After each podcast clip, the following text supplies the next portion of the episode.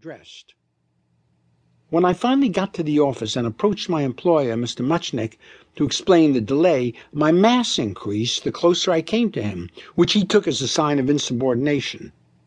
There was some rather bitter talk of docking my pay, which, when measured against the speed of light, is very small anyhow. The truth is that, compared with the amount of atoms in the Andromeda Galaxy, I actually earn quite little. I tried to tell this to Mr. Muchnick, who said I was not taking into account that time and space were the same thing. He swore that if the situation should change, he would give me a raise.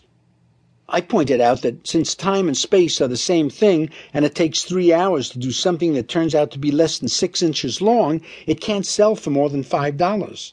The one good thing about space being the same as time is that if you travel to the outer reaches of the universe and the voyage takes 3,000 Earth years, your friends will be dead when you come back, but you will not need Botox. Back in the office with the sunlight streaming